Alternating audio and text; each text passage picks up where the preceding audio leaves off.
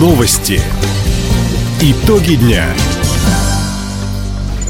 Итоги среды подводит служба информации. У микрофона Дина Якшапосхова. Здравствуйте. В этом выпуске. Правительство России утвердило мастер-планы всех дальневосточных городов. Новый культурно-досуговый центр в селе Ачан начнет работу в феврале. Юные шахматисты края удачно выступили на Кубке России по шахматам. Об этом и не только, более подробно.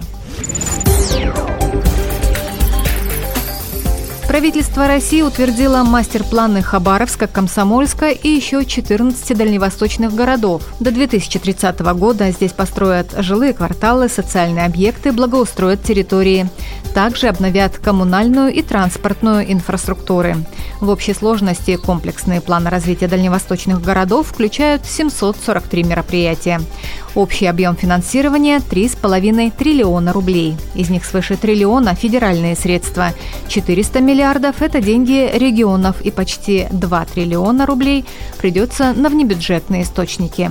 Всего по поручению президента России Владимира Путина разработаны мастер-планы для 25 городов Дальневосточного федерального округа.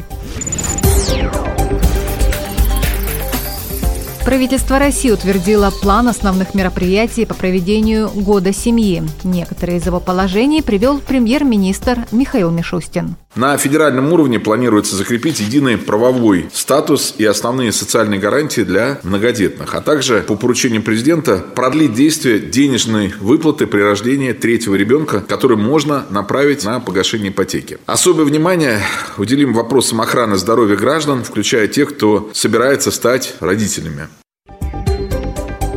Всего в плане три блока. Первый посвящен чествованию многодетных родителей и возрождению уважения к большой семье. Второй касается мер поддержки семей с детьми. Третий направлен на работу с будущими родителями. Откроет год семьи Всероссийский семейный форум «Родные, любимые». Он пройдет на выставке «Россия» на ВДНХ с 19 января. Основные стройки предстоящего года обсудили губернатор Михаил Дегтярев и зампред по строительству Кирим Сунгуров.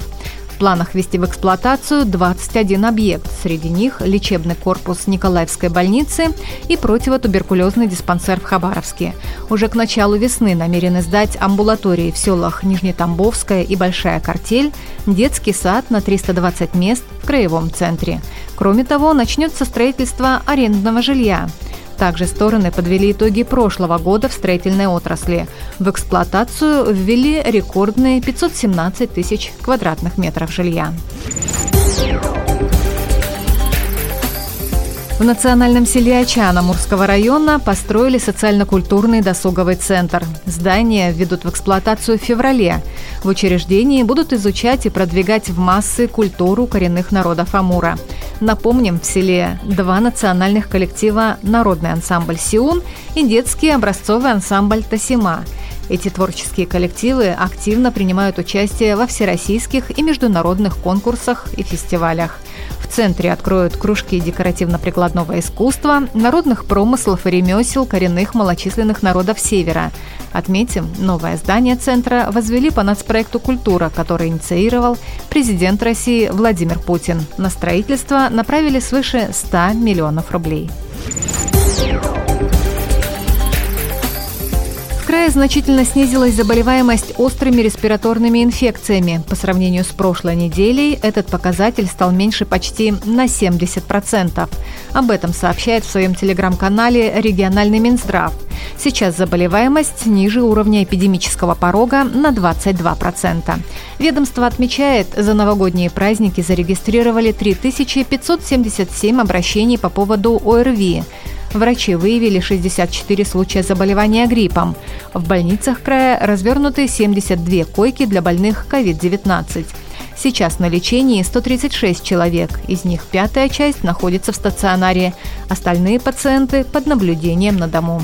Между тем, врачи рекомендуют бережно относиться к своему здоровью, избегать мест массового скопления людей, регулярно проветривать помещение и делать влажную уборку. Хабаровске завершился этап детского Кубка России по шахматам «Снежная королева». За медали боролись 140 спортсменов Дальнего Востока и Сибири в четырех возрастных группах среди юношей и девушек.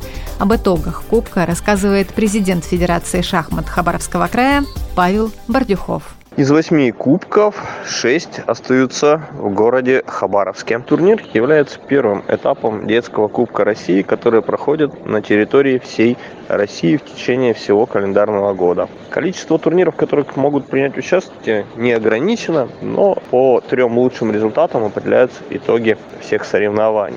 Кроме того, для ребят впереди в старших возрастах это первенство города и, конечно, первенство края, которое пройдет в феврале.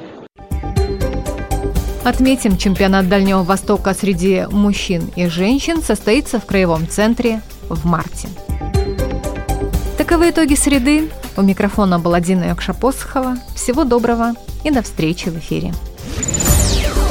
Радио «Восток России». Телефон службы новостей 420282.